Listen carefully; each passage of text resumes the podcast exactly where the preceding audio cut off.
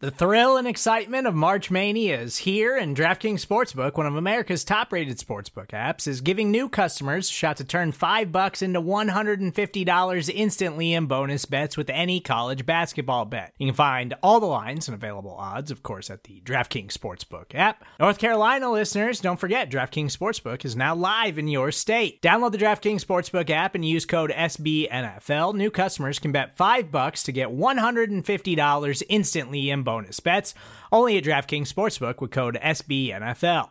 The crown is yours. Gambling problem? Call 1 800 Gambler or in West Virginia, visit www.1800Gambler.net. In New York, call 8778 HOPE NY or text HOPE NY. In Connecticut, help is available for problem gambling. Call 888 789 7777 or visit ccpg.org. Please play responsibly on behalf of Boot Hill Casino and Resort 21 plus age varies by jurisdiction. Void in Ontario. Bonus bets expire 168 hours after issuance. See DKNG.com slash B ball for eligibility, deposit restrictions, terms, and responsible gaming resources.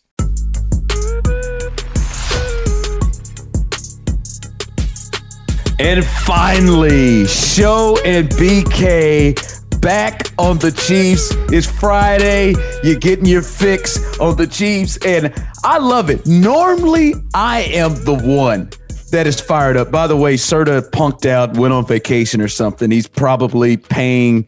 He probably playing out of the wazoo for some gym membership that he's not using, uh, and and having a blast somewhere. But normally, it is me who is fired up off his ass about something. But this week, BK, BK is filling his inner show on a topic that you just want to die. Why don't you want? Why don't you even think Justin Houston is an option? Okay, so let's let's start at the beginning here. Justin Houston on Instagram, the place where all rumors go to begin, of course. Of course. Posted a picture with the caption, note to self, with the emoji for the note. Shut up and work. Nobody cares. There was also a report earlier today from ESPN that Justin Houston, I love these reports, these are my favorite, I has it is. multiple offers to play, but has not decided where he wants to play yet. Because, of course, it's 100 degrees outside. You've been out there, Ron. I've been out there. It's miserable right now. And you know what veterans hate? Training camp in the heat. So, what's Justin Houston going to do? I don't know if he's got offers or not for real, but maybe he does. I'll take him at his word. He's going to go ahead and skip the first week or two of training camp because the first week or two of training camp sucks. It is miserable. I don't. I don't. First off, I don't like the feel like you're calling Justin a liar. like he, like like like uh, you don't think Justin has these multiple offers? I felt like you're calling Justin a liar the way you're doing this. I, I think that's a little rude. Maybe he's got multiple teams that are interested in him. Maybe He's not got no offers though. Maybe some teams have reached out, but the offers feel a little strong.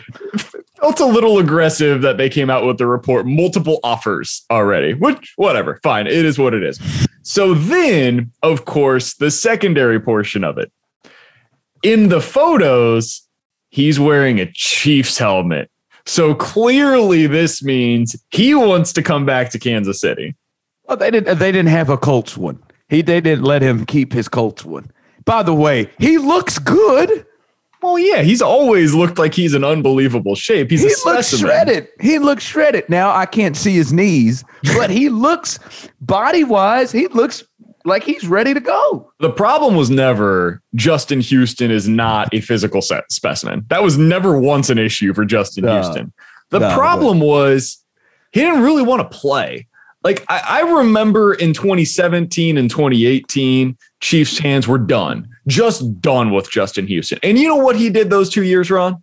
He posted nine and a half sacks and nine sacks for the Chiefs. It was a real ugly nine and a half, though. It was a it was a sack. Like it was one of those you look up at the end of the year and you said, "Really, really." You don't remember many of them. He did have a big one in the playoff game against the Colts, so I'll give him that. But it was it wasn't an explosive nine and a half sacks. That's the biggest thing for me with Justin is that man.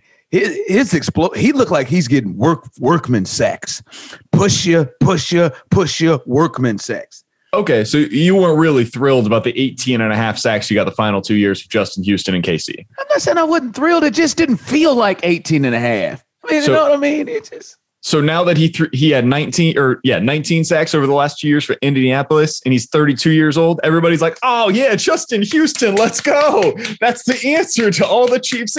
No, no, he's older, he's slower, he's not as good. He ain't gonna be the answer to the Chiefs' issues. Justin Houston, if you're asking a question that ends with Justin Houston as the answer, you're asking the wrong question. Justin Houston, could he be your fourth defensive end? Sure. But the Fourth? Chiefs the Chiefs tried to who's ahead of him? If he's on this team, if he's on the roster right now at defensive end, who's ahead of him? Well, Frank Clark for one, Chris Jones for two, and then probably Taco Charlton, honestly. And then and then he's after Taco. Yeah. Okay, As a pass rusher for me. not Danna. now, well, Danna's probably a better run defender at this point in his career. I just don't know what Justin Houston's role is on this team. Like, what, what is he coming in to do? I want to make it very clear to our audience and our listeners. Brandon texts this to me. This is becoming a thing uh, on Justin Houston, and it is one of the dumbest ideas I've seen. That's how. Well, that's how strong. He He, and here's why. I, I, I should. I maybe I should have left with this part. yeah, please. You know why the Chiefs decided to get rid of Justin Houston in 2018? Because they needed to change the culture. They said this. They needed to change the culture on the defense. And it started with Justin Houston and the old guard that had enabled everything on the Chiefs defensive side of the ball from basically 2016 to 2018. It got so bad that they said, we got to start over. They get rid of Justin Houston. They end up getting rid of Dee Ford. They bring in Frank Clark. They bring in Tyrann Mathieu. That is the new guard on this Chiefs defense. They are going to lead the way for us. And they have. Like for all of the warts that you can say, and I, I'm with you, Ron, about Frank Clark and all of the things that have gone wrong with his tenure in, in Kansas City. There's also been, in terms of the culture on the field and inside of that locker room, it has changed. There is a lot more accountability on the defensive side of the ball. Some of that's Frank Clark. A lot of it is Steve Spagnuolo. A lot of it is Tyrann Mathieu. But that room, that locker room is better than it was three years ago. Bringing in a guy like Justin Houston, who has established relationships with some of those guys, who has been a leader for the majority of his career in one way or another, that doesn't bring you in the right direction. That kicks you back to where you once were. I don't think that's helpful in any way possible. You don't need him right now. You don't need to go out there to sign him. I get why Chiefs fans are excited by this because Justin Houston, you look at the stat sheet and you're like, oh, he's had nine sacks each of the last two years. That'd be nice. No, it wouldn't. You didn't like it when it was in KC the first time. You're going to like it even less the second time around. He doesn't have a role for this team. He doesn't help your culture on this team. This is not the answer to the Chiefs' potential depth issues at defensive end. All right, see, I'm talk. I'm trying to learn talk myself through this. Uh, you know, and I'm I'm on punk out here. I'm not gonna lie. You know, normally, especially in our business, you know, you gotta take right. You gotta you just you don't really hop on a fence. Well, I can't lie to you, man. I'm struggling with this one. Like when you sent to me the dumbest thing that I've I've seen. Like I really had to think about because BK's not normally this strong. Like I mean, this was strong in his disdain for the idea, the uh, the, the idea to even fix your thoughts and I just had Bob Sutton say- flashbacks in my Oh, in my mind, and I was like, man, that, that's what Chiefs fans want. Like we're, Well, we're excited about this. You did not have to say that name. Okay, I've I've I've, well, I've, I've finally gotten over that name, but I'm thinking through it and and, and see, I, I- I'm talking myself through, and that's why I had you tell me where he would be on this group, and I think a lot of people get the first off. There is some nostalgia feel with with 50. Yeah, all of the great back. feelings that come back when. What great feelings? the great feelings, The great I mean, He moments? was, a great, he was a good pass rusher. He was a like it wasn't. He had a great season or two. He was a good pla- pass Justin rusher. Justin Houston was a tremendous pass rusher. If I ask you your favorite Justin Houston moment in Kansas City, because I remember doing this segment in KC when I was there, there weren't a whole lot of them. Justin Houston, awesome chief. Not a whole lot of moments. I mean, he had a he had a, he had a nice sack uh, and a turnover in the Colts game in the playoffs. I mean, he had some he had some moments. I can still remember him raising his shirt and hitting the 29 on his shirt when he would get sacks for Eric Berry, and maybe that's an Eric Berry moment. But I think there are people who still remember Justin Houston, still remember the the big sack seasons, him and Tamba a combination. So I think there's a part of it there. And then what you just did when I said, well, where would he line up? Man, when you get down to Frank Clark and then you're getting down to an experiment, and I, I, feel good about the experiment because of the type of player he is in Chris Jones, but it's still a bit of an, an unknown on how he's going to be on the outside. And then at, after you get the two deep, who's a natural defensive tackle, you get to two deep, then you get to Taco Charlton. That's what gets to people where they're like, whew, you didn't even say Alex Okafor. And I know BK watches and understands this. He didn't even say Alex Okafor when he got to the to the to the three deep. And it's like, it feels like you're short. It feels like one of the most important things, which is rush to the passer, especially from the outside, and that being a position to do it, you feel like you're short, especially with Steve Spagnuolo's defenses, which are really looked at at the front four getting pressure. And when you get me to Taco Charlton, as the first guy potentially off the bench, hell, I'm nervous. And it makes me wonder about 50. Now, I'm with you. I don't know if Justin has two ACLs. I'm going to tell you that right now. If you're asking me to be honestly, after they butchered that, I don't know if he has two working ACLs. His explosion absolutely dipped on him in Kansas City, and I don't and, and and it has to be gone when he was with the Colts. So that makes me concerned. It feels like is there a younger guy that can give you what he's going to give you? But I think the fear factor and the part that gets me to stop me to get to the dumbest thing to close the book on it is now you're looking at Taco Charlton potentially being the first guy off the bench. Or Alex Okafor, who's not a pass rusher, and and and, and Danna and stuff like that. That's that's where it is a mm, should at least be a give it a look. I think the Chiefs chose their current defensive ends already over Justin Houston because like let, us roster wise right let, let's look at this logistically how many defensive ends are you keeping this year because you're not keeping six of them probably five yeah frank clark mike danna Alex Okafor for sure are going to be on this team. I'd be very surprised if they cut Demone Harris or Joshua Kaindoh. Kaindoh's their fourth round pick this year. They're not. They're he's not. The kid him. you like. He's the yeah. kid you really like. He's the one that has a little bit of promise. That's five. And then if you want to count Chris Jones in that group, Chris Jones would be included as well. Who are you kicking out that you're giving up on both for the here and now and for the future to be able to to sign Justin Houston? answer is probably Alex Okafor, and they just signed Alex Okafor when they could have also signed Justin Houston if they wanted to go that route. So whether we want it or not, I think the Chiefs have already made their decision on this. So uh, maybe you don't even think you don't think it's even at least a look or a thought because if it was, kids, I think it already happened. Could one of those kids go to the practice squad? Because uh, uh, I, I don't know enough about the rules, how it's going to be structured this year to know one way or the other. But given how they played last year, I'd be stunned if the Chiefs could even sneak them through waivers. Like Demone Harris or Mike Danna, if it, like those would be the two guys that are most likely to to slip Let's through. Harris, yeah, yeah. I, I don't think they would be able to slip him through. I think they though both of those guys would be picked up by somebody. Yeah, I think it, I, I think at least Brett, Andy, and their staff, maybe at least, and and I think also obviously Spags has a big voice in this. At least sit down and take a, give it a look because we'll see. Hopefully, you know, young guys get there and you get Frank for a lot of the season, but it it does it just does feel like they're light at that position. And it's one thing, and we've had conversations for them to feel light at corner because that's not how the defense has generally been predicated and, and, and, and used under Spags.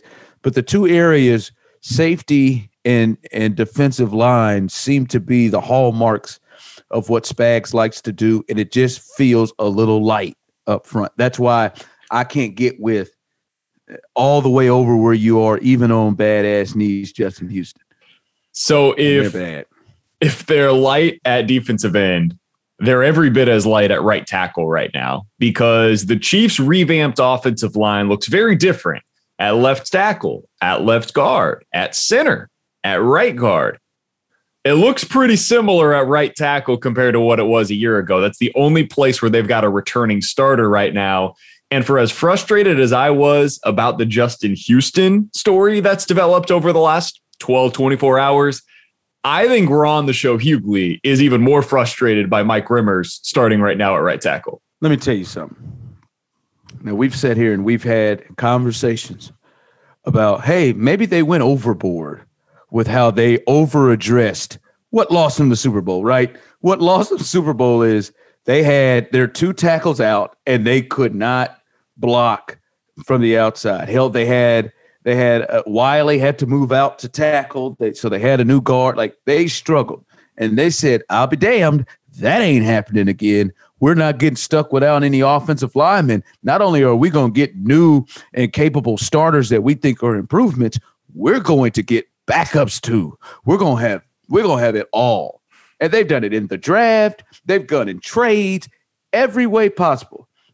I will be damned if they've done all of that and put all those resources on the offensive line for us to walk in the door and Mike Remmers is a swing tackle is starting at right tackle. Absolutely not. I'm looking at it. I'm like, oh, okay. They got Orlando Brown out there and left tackle. Okay. They got old Thuney out there, the big pay, high paid guard. That's right. Okay, Creed Humphrey, like that in the draft. Kind of felt that. Okay. Mr. Smith, I know you were really, really high on Smith out of Tennessee. A guy I know out here who used to play for the Chiefs, offensive lineman, 12 year vet. Wade Smith said that dude's going to be a pro bowler. Okay, I'm with it.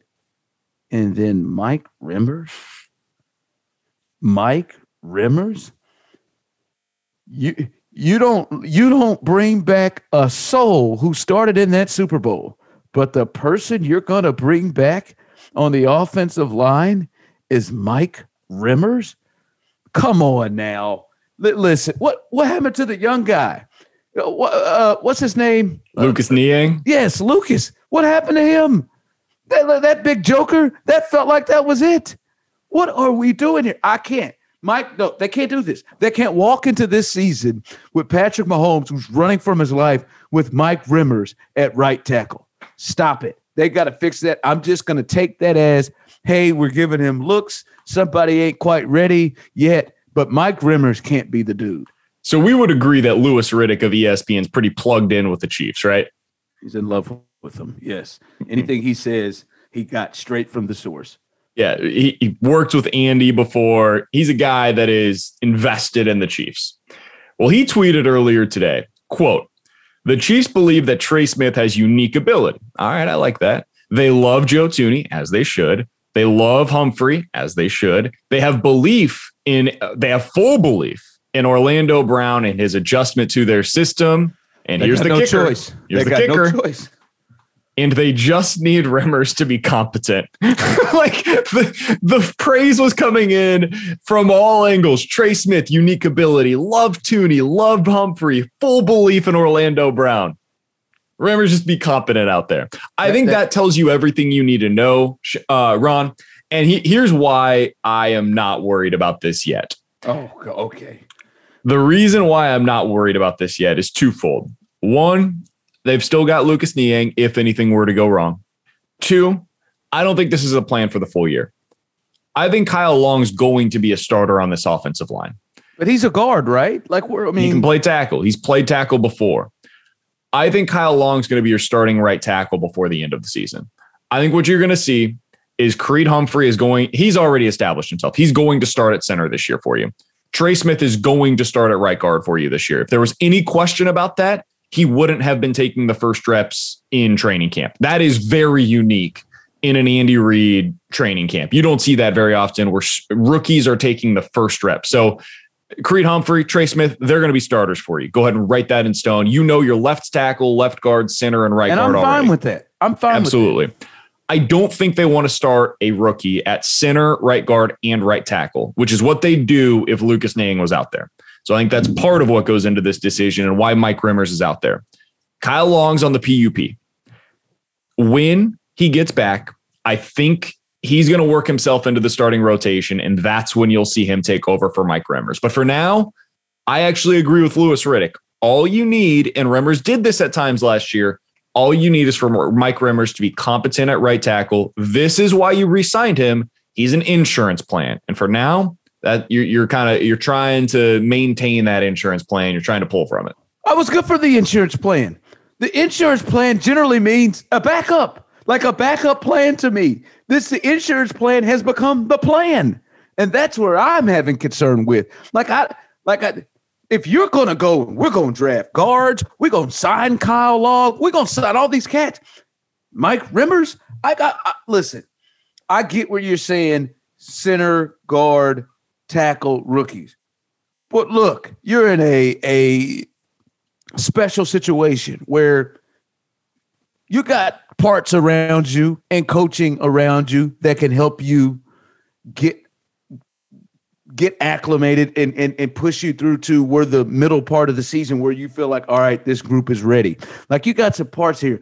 I think getting Lucas Niang action and getting him in there is is a better move. The ceiling is so much higher with him. Like he, he's so much higher. And and he hasn't played football in two years, though. And that's another part of this because he, he, was hurt his final year at TCU and then last year opted out of the season. I, I do think it tells you a little something about Lucas Niang, and maybe we should tamp down a little bit of the excitement about him. Not, not completely eliminate, but tamp down some of the excitement by the fact that he hasn't been able to overtake Mike Remmers. Now, now if he's not ready to go, that's that's one thing. If he's just if you feel like he's gonna hurt you, you know, he's not ready to go, okay. But I'm just hoping this is just early training camp thing where we're not just going to give this to you. You got to earn it, but give me the higher ceiling guy. Please, man, give me the guy where, because I, I, I mean, that big monster you can do stuff with. He can move like Mike Remmers, man. Mike Remmers is out here just holding on to God's unchanging hand. Every snap, the nerves come through. Every snap, like I'm, like when they play the Denver Broncos, that's the side that Von Miller predominantly lines up on. I'm I'm sweating bullets. They're never moving them off. So I just I just feel like with all like that that's my thing is is BK with all the resources that you used in the offseason. My God, Mike Remmers can't be the it can't be the answer at right tackle when that was the reason. Uh and, also Kyle Long. I don't know, man. Are you? I mean, that was a. I didn't think about that, but that's like you. You're okay there with Kyle Kyle Long, who is who's obviously his best position has been guard, playing right tackle. Yeah, I, I, think he'd be fine out there. He, he's played there in the past. He's been pretty good at it. Is it his best position? Maybe not, but I think you suddenly become a very good run blocking offensive line with him out there at right tackle and a pretty darn good pass blocking line as well. So um, I feel good about that. I just think you need to get there. And I don't know how long it's going to be, no pun intended, before he returns. Uh, even if it is, let's say it's four weeks into the regular season, I think you're fine, man. I, I really do. I, I think Mike Rimmer showed me enough last year to believe that when he's at right tackle, when he's at left tackle in the Super Bowl against the best defensive line in football, and you're not giving him any help to be able to uh, try to overcome it, and you've got a bunch of backups next to him, yeah, that ain't going to go well.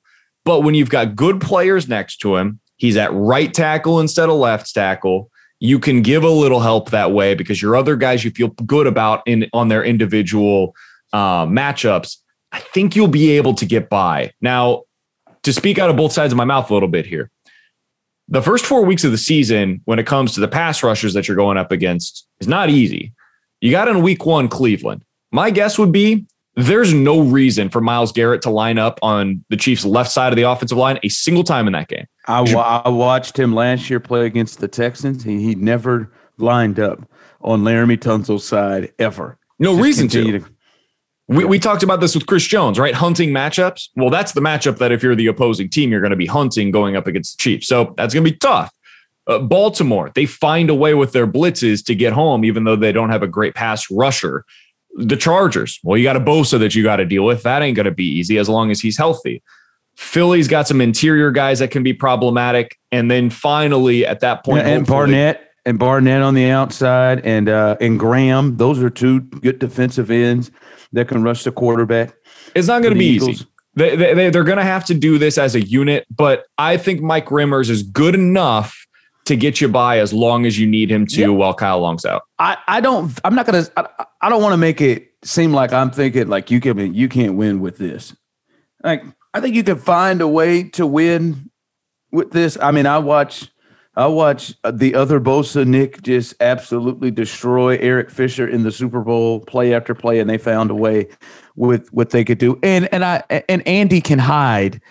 Um, and, and as, as an off, former offensive line coach, does a great job of, of protecting and hiding and, and running uh, different schemes and techniques to to hide issues on the offensive line. My thing is just it just it seemed like that was the the big point of emphasis on the in the uh, in the off season, and to come back with Mark with Remmers as the answer that that is that one that one feels like well what the hell what the hell was all the moving and shaking for if we're right back here with Mike Remmers? Like how do we go from Mitchell Schwartz to Mike Remmers? Like that that's that's just my thing. All right hold on. We we've got to address this and this is real time, folks.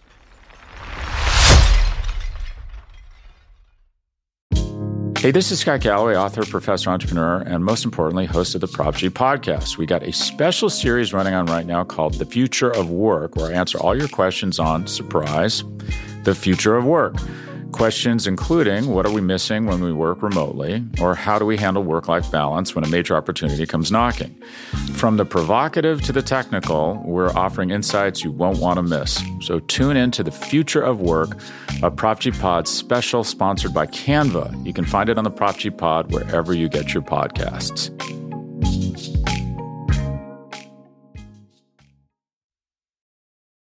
I'm not going to say this is dumb like you said earlier about the Justin Houston thing. But you just spoke about Louis Riddick. And I'm looking at Louis Riddick right now, and this thing has, I've tried to ignore it.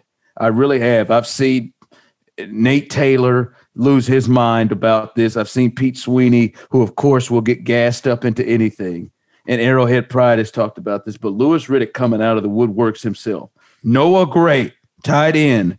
Don't forget that name he's going to be fire emoji, and that he has the uh, the audacity as a who's supposed to be a very partial guy who calls Monday Night Football games hashtag Chiefs Kingdom, coming from Louis Riddick to finish this off. What are we doing? I'm not. I'm going. I refuse to acknowledge the nickname that keeps getting rolled out from him.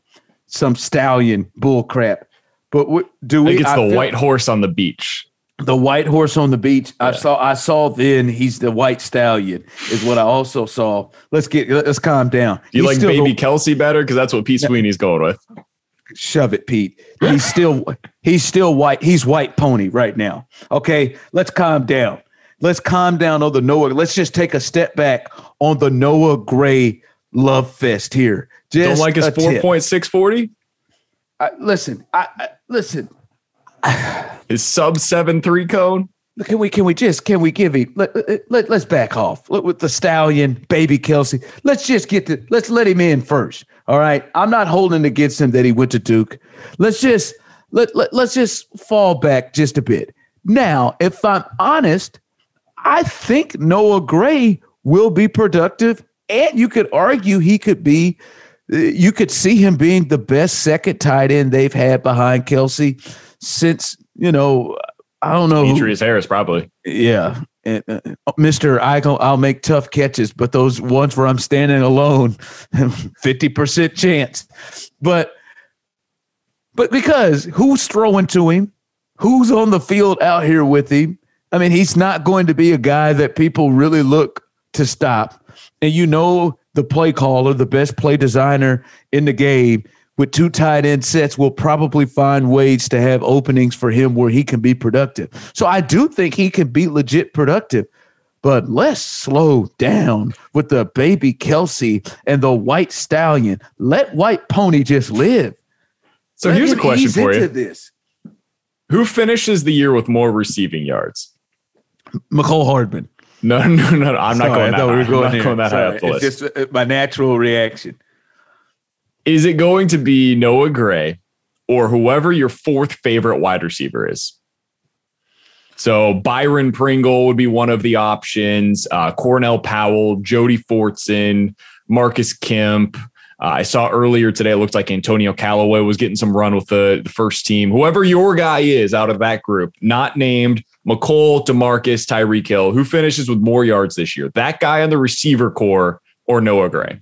It could be Noah because I do think they're going to be heavy to their top two targets, and then which is Kelce and, and Tyreek Hill. And then I, as I've said, I believe in Mecole Hardman, obviously the only person uh, that, that has any uh, any kind of connection with Kansas City. I'm the only one who believes in Mecole Hardman, obviously, and uh, and I think Demarcus Harris will uh, Demarcus Harris.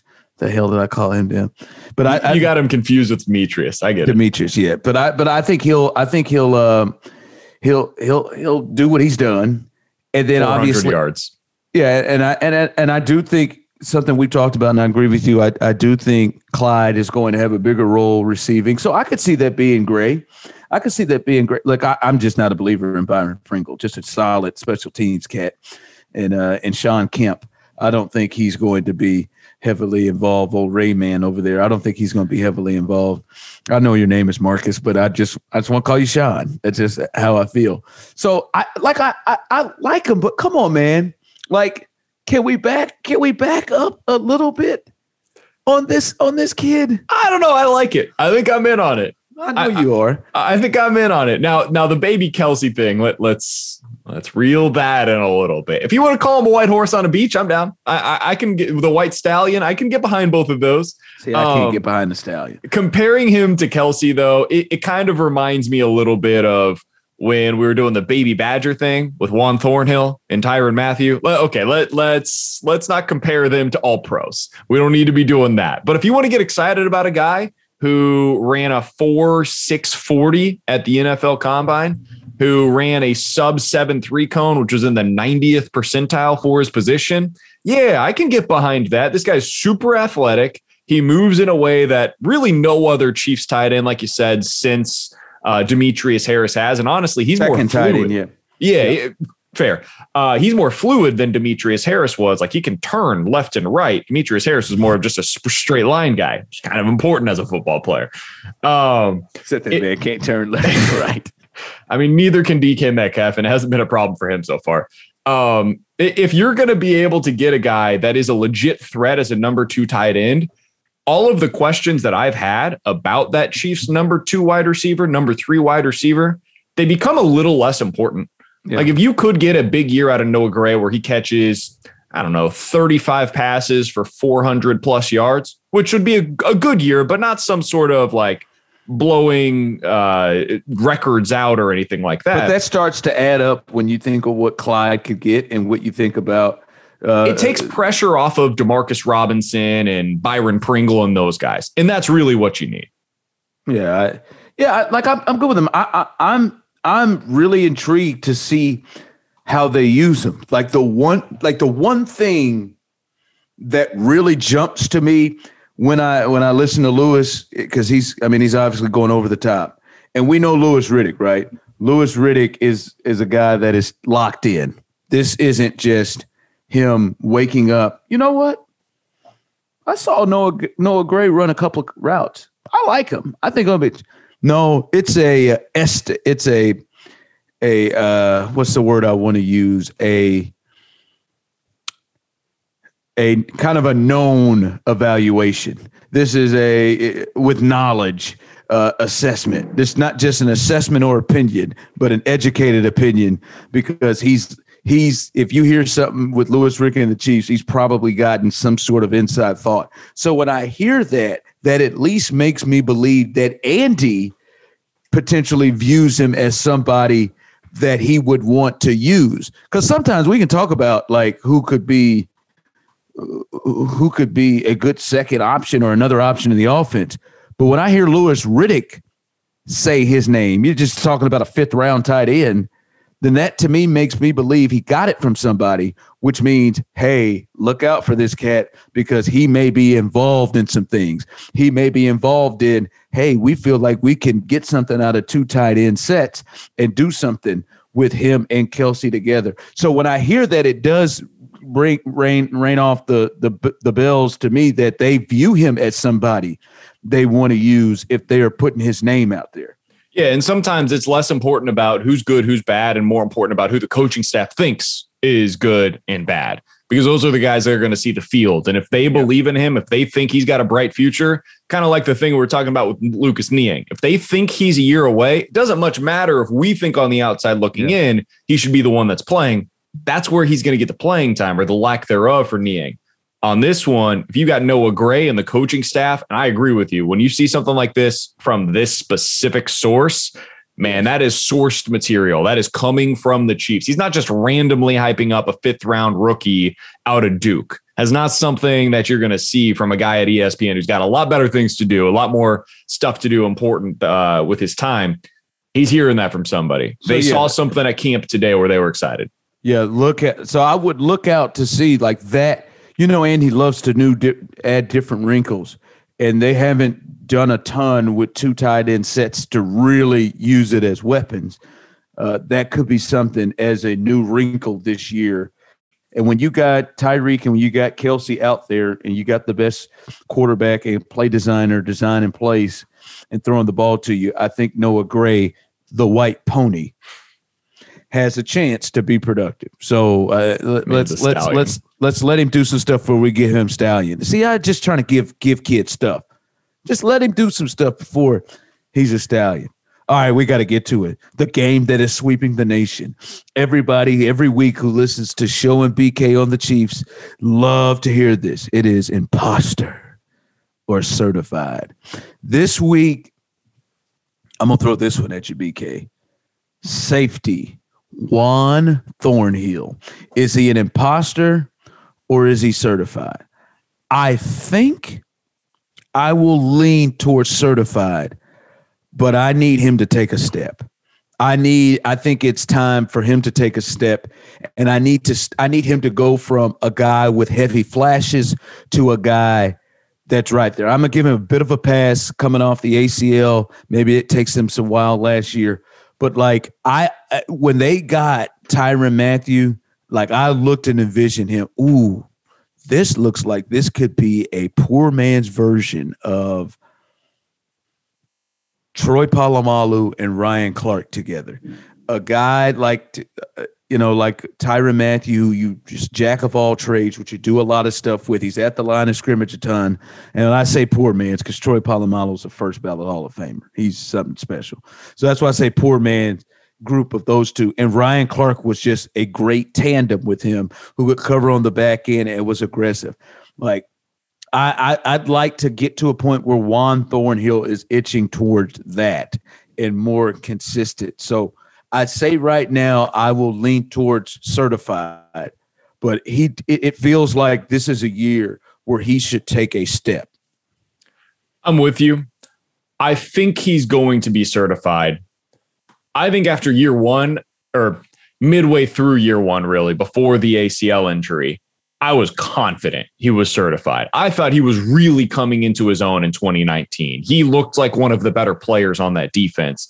He was quick to the ball in the running game. He was making legit plays in the passing game. He was playing deep in a way that completely changed the way they were able to utilize Tyrann Mathieu. Yes. That, he, and that's the big deal. That's the big deal with him is he has to allow you to be able to use Tyrann as a playmaker. Right. And and that's 100%. and that's what he's got to do. He opens everything up he opens the playbook up for Steve Spagnuolo. They needed a guy like Juan Thornhill to be able to utilize Tyrann Mathieu, to be able to utilize their corners the way they want to. Like it, it just opens things up. Him playing deep also allows you to blitz a little bit more. Like it, it's just it's a better situation for your defense. Last year he wasn't the same guy. He looked a little better towards the end of the season. And Ron, I thought it was really insightful. I thought you could take a little bit away from Juan Thornhill showing up to training camp early. He showed up with the rookies and the quarterbacks because the other group that can come at that point in time is the injured players. And he said after that first training camp practice, when he was there with the rookies and quarterbacks, he said, Listen, I wanted to make sure I'm good because last year he said he was at like 70, 80, 85%. he never felt fully confident in his knee. And I've heard this before. I remember Tyrann Mathieu has spoken about this, in fact. A lot of guys say it's 18 months or more before you're really back to 100% and feeling confident both mentally and physically. Tyrann Mathieu has said that. And if you're looking for 18 months, we're right there now from the time when Tyrann Mathieu, or excuse me, when Juan Thornhill had that injury. So I expect big things from him this year. I think if we had this same conversation this time next year, there wouldn't even be a second of thought for us. I think we're going to believe that he's 100% certified. But for now, just coming off of what was a weird year for Juan Thornhill, which was injury riddled, I'm going to say I'm leaning towards certified, but I need to see it from him this year, like you. Yeah, he's, he's got to take a step, and this is this is the time, and he's got the talent, and he's got it. But what what makes him big is, as you said, he unlocks your ability to use. I think your biggest playmaker on the defensive side of the ball, Tyrann Mathieu, and put him in situations where he he is a, a playmaker. All right, uh, before we we jump out of here, we got to get on some of these camp battles uh, early. There's a couple out there. You already talked about it, so you think this is a done deal? You feel like Creed, Creed, uh, Humphrey, and and and Trey Smith, they're going to be starters here. And, and, and what you don't think the Canadian doctors is a, is a guy there that, that could play that, that, that may get a shot as a starter as a veteran? Man, if he was going to, I think he would already be up there. I think that's one of those things where it sometimes you'll see this in camp. Sometimes you'll see it in weeks like one through four, where there will be a little deference to the veteran.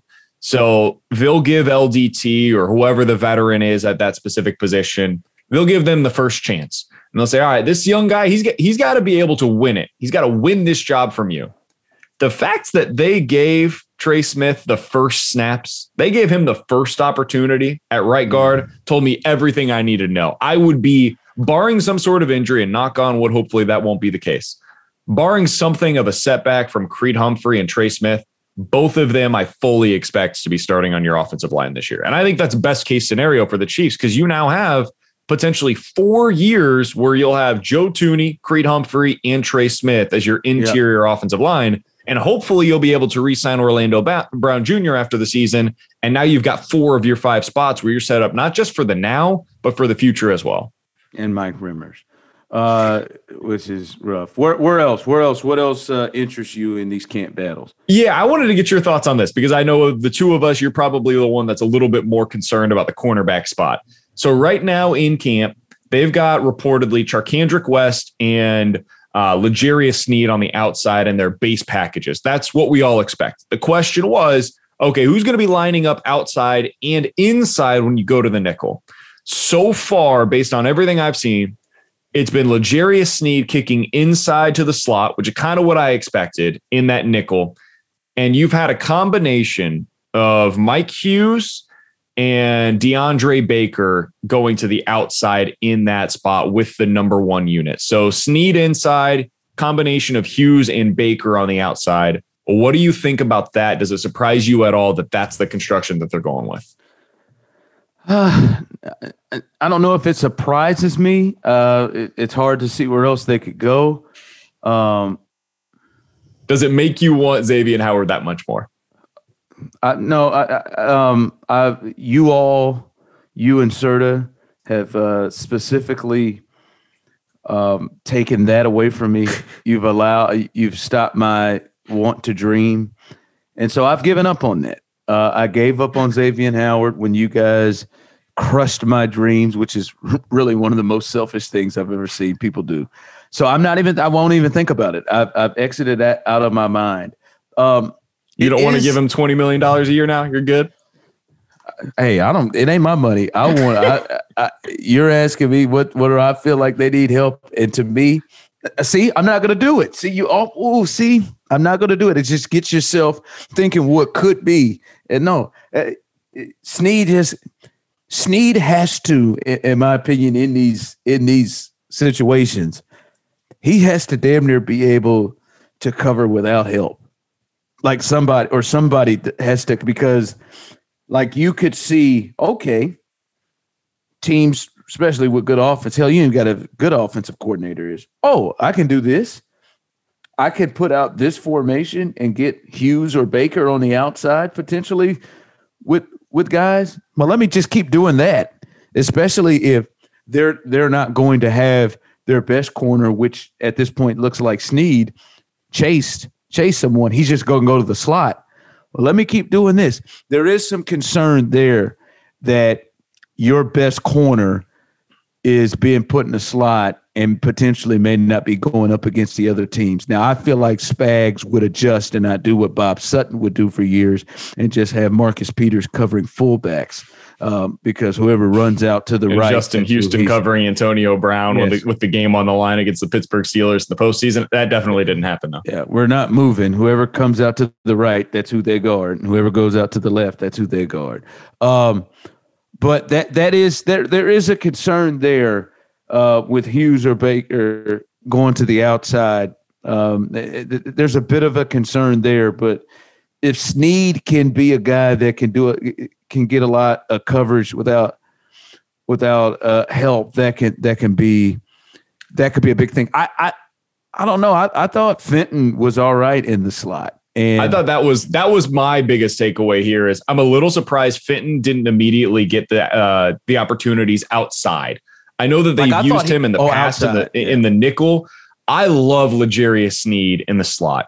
I think that dude is the perfect guy for that position because of how versatile he is. We saw it last year. He's a really good blitzer, man. And if like you can get him a little bit uh, closer to the line of scrimmage, a little closer to the end of the line, that's where I want him. I want them to be able to use him in every possible way. And with the way that teams are utilizing their best receivers now from the slot, like, where do the Chiefs put Tyreek Hill when they want to get him open? They put him in the slot. The same thing's true about a lot of other teams around the league now. They're putting their best guys there. So you're going to see him lined up against the best option a lot of the time when he's out there in the slot. I like him there. I thought they would go with the guy that has shown in the past to be good in this system and Rashad Fenton as yeah. the starter initially in camp. It did surprise me a bit that they leaned immediately to Mike Hughes and DeAndre Baker. I get it because those guys have the pedigree in the past, but I'm a little surprised by it. Do you think that is a lean towards more the fact of they think Sneed can be so good in the uh, in the slot that that's that they'd rather make him have the move in the slot than have someone on the outside because that like like that that to me it, it seems like that's where they would rather have their best guy. It, yeah, that's what that's what it's. I just seems. I think Fenton actually kind of profiles better outside. I don't think he's great with carrying speed up the middle. Um, and the two way go is tough for him. So what that means, like the receiver is in the slot, they can go either out or in with their route to break it down into super layman's terms. On the outside, when you're on the top or the bottom of the numbers, you kind of have one way that you can go there typically, unless you're going on a go route. You're not going to run an out from the bottom of the numbers. There's nowhere to yeah. go for you. So Rashad Fenton out there has less ground to cover. And I think he's better in that situation. So that that's why I would have been interested to see what he looks like out there. I don't think the Chiefs view him that way though, for better or worse. I think, I think they, they view him, in the slot. Yeah. Yeah. So it, I think they view him directly as the backup to L'Jarius Sneed in the slot, and that's his role on this team, and that's perfectly fine. They're going with the pedigree of a former first round pick and Mike Hughes and a guy that was selected really high and DeAndre Baker before the weird stuff off the field happened for him. I get it. I'm fascinated to see what those guys look like because both of them has have had a lot of struggles in their past. Hughes is here in Kansas City for a reason. DeAndre yeah. Baker wasn't great in his limited experience in New York. They're going to have to play really well for this team to be good this year. Yeah, Mike in Zimmer's, that spot. Mike Zimmer's not usually just giving up good corners in Minnesota, and so we'll see. We'll see how Spag uses them to coach them up. Um, but uh, that'll be an interesting thought. By the way, I'm here in Houston, and uh, the circus that's happening with Deshaun Watson, Chiefs fans you uh it is a circus out of this world but it is something that you should keep your eye on because it feels like uh, now trade possibilities with Deshaun Watson feel like it could happen more before the season than I ever thought at this time. And if that happens, rest assured the Denver Broncos and and Las Vegas Raiders they I don't know they're going to land him. I do think Philadelphia and Miami and Miami in particular would have the landing spots first. but they will throw up their best offers. The Raiders and the Broncos. So that's one to keep an eye on, especially with Rodgers going back, like eh, going back to Green Bay and that fiasco. Denver and and and the Raiders.